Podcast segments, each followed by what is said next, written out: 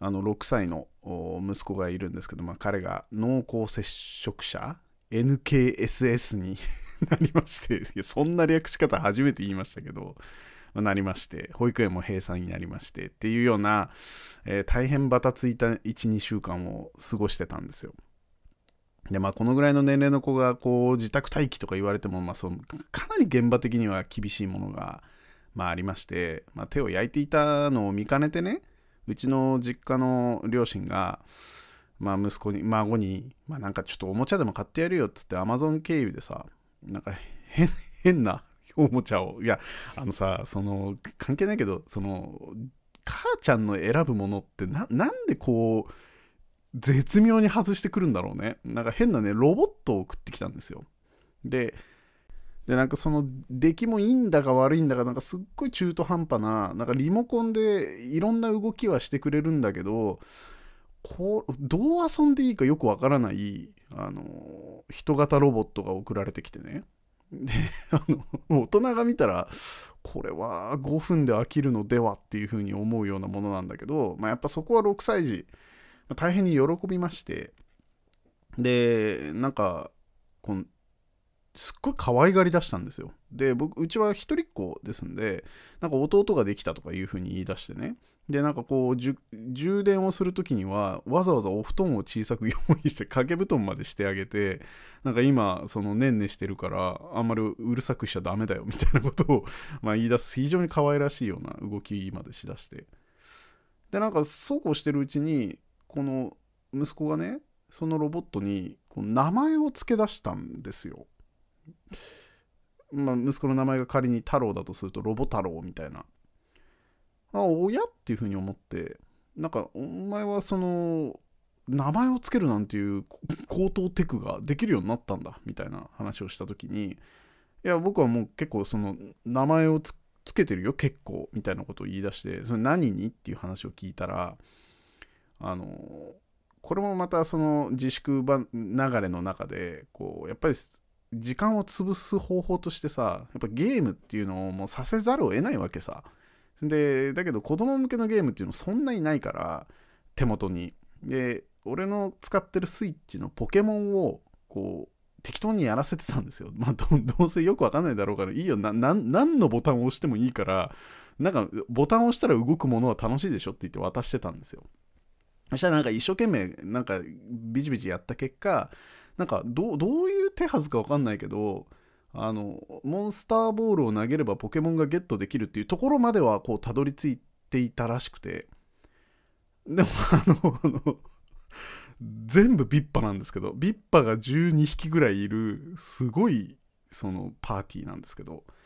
なんかそういう状態になったらしくて、でも一個なんかよく分かんないのがあったと。でそれはなんかポケモンを捕まえた後に名前を付けられるじゃないですか。でその時に彼的には名前っていうのはよくわかんない、名前を付けられるんだっていうこともよく理解してないけど、ポケモンを捕まえた後になんかあいうえお表が出てきて、これは一体何なのかよくわかんないけど適当にバババッと押して OK みたいな風に押してたらしいのよ。でだから彼のポケモンパーティーの中には、バッグの中にはなんかプゲラとかホシャとかなんかアエオみたいな、そういうなんかすっげえ雑に名付けられたビッパたちがさ、なんかうようよといるような、バッグになっていたわけさ。でもその中に一匹戦闘のビッパはさ、やったら戦って経験値を獲得するから、なんか早々に進化したらしいのよ、プゲラみたいな名前のビッパが。そしたらめちゃめちゃ強いと。でそしたらなんか いきなり愛着が生まれたらしくて、でなんか自分が手塩にかけて育てたビッパなんだっていう風に思って、だからこのプゲラだけは特別なんだ、だからプゲラは他のビッパとは違うみたいな、だから名前をつけるっていうのはそういうことだみたいな、そういう理解をどうやらしているらしくて、なかなかこれはなんか革命的な成長を遂げているなという風に思いまして、でしかもなんかね、やっぱりそういう素朴な体験を見たときに、なんか僕はプログラマーとか、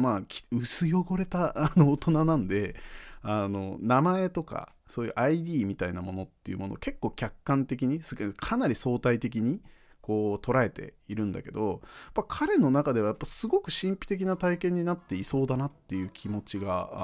観察できたので、ちょっと今日はね結論あんまり思いついてないんですけど、その辺について僕の思うところを喋っていければなというふうに思ってございます。毎週金土日初そろそろやめたいラジオの方、ぜひぜひお聞きください。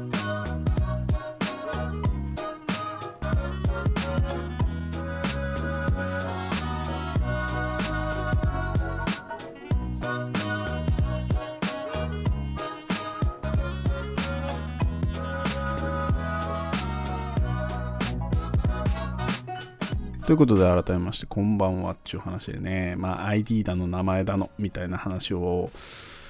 まあ、ちょっと今子供の視点から言ったんで、まあこう薄汚れた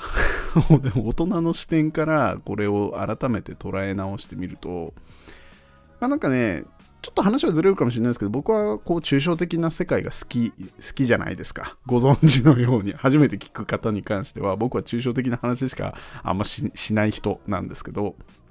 でこれのまあ対極には具体っていうのがあって、でこの具体と抽象のまあ違いっていろいろあるというふうに思うんですけど、まあ、大きな違いの一つとして、まあ、同質性の話、あれとこれは同じだよねって結構乱暴に言えるのが抽象的な世界の特徴かなっていうふうに思っていて、まあ、要は具体的な世界ってまあ厳密に見ると全部違うじゃんみたいな、雑には同じとは言えないじゃんみたいな話で、だから現実に過ごして具体的な世界の話をしているときにあれとこれを同じだよねって一緒くたにまとめるようなことを言うときって結構慎重になるんですよ。どういう抽象化を俺はしてるんだろうみたいな、でこれは変なメッセージとして伝わらないようにしなきゃいけないなっていうようなことだったりするんだけど、でもこの具体的な世界においてもこう同一性が保たれている瞬間っていうのがあって、それが名前とかにあるなというふうに思っていて、だって要は私はずっと私じゃんっていうこの同一性のを維持し続ける感じっていうのはみんな納得いってると思うんですよ。だから同じものを探すのが難しい具体的な世界でも、なぜか私はずっと私だっていう その時間を超えてね私であり続けているみたいなことに関してはなんか妙にみんな議論を要さないというか、まあそうですよねみたいな形で、まあ、合意形成取れるなと。でこの時にそういうものには名前をつけましょうみたいな、文化みたいなものがあるなと思っていて、でまあ、大人の僕の感覚からするとなんかそんな感じで理解されてるんですよ、名前っていうのは。要は履歴があっても、状態は変わっていても維持されているアイデンティティがありますよねっていうような、そういう話だと。でこれはそのままね、例えばプログラマーからしてもすごく自然な話で、まあ、これちょっと専門的な話になるんですけど、プログラマーがデータを扱うときってこの瞬別をねすごい神経質にやるんですよ。要は履歴のあるデータなのかそうじゃないデータなのかっていうので、履歴のあるデータのことをエンティティっていう名前までついてるんですよ。でないデータのことを値オブジェクトっていうふうに呼んでいて、でだからなんか設計をするときにそれはエンティティなの値オブジェクトなのみたいなことっていうのはなんかねやかましく聞くんですよ、エンジニアっていうのは。もうちょっと分かりにくいんで具体的に言えば、例えばツイートをするじゃん。でこのツイートは多分状態を持つんですよ。今日したツイートを明日見たらまるで違うものになってるのね。いいね数とか見られた回数とかリツイートの数とかだけど、昨日のツイートと状態は全く違うけど同じツイートだよねっていうことを維持しなきゃいけないから、結構気使うデータだよねそれ。だから ID を振っときましょう、つまり名前をつけましょうっていうような、そういう判断をプログラマーっていうのはするんですよ。で逆に例えば誰かが誰かにいいねしたみたいな情報ってこれ別に変わりようがないじゃん、未来永劫ログみたいなもんなので、それは値オブジェクトっていう形にして特に ID 振る必要性もないよねみたいな、まあ振るんですけど実際はでもそういうふうにまあ理解されてたりするし、取り扱うんですよデータというものを。でなんかねこういう仕事に慣れ親しみすぎるとですね、この冒頭言った子供の名前をつける瞬間の神秘性みたいなものがどんどん失われている感じっていうのがしていて、まあというのも要は設計思想なんですよこれって。要は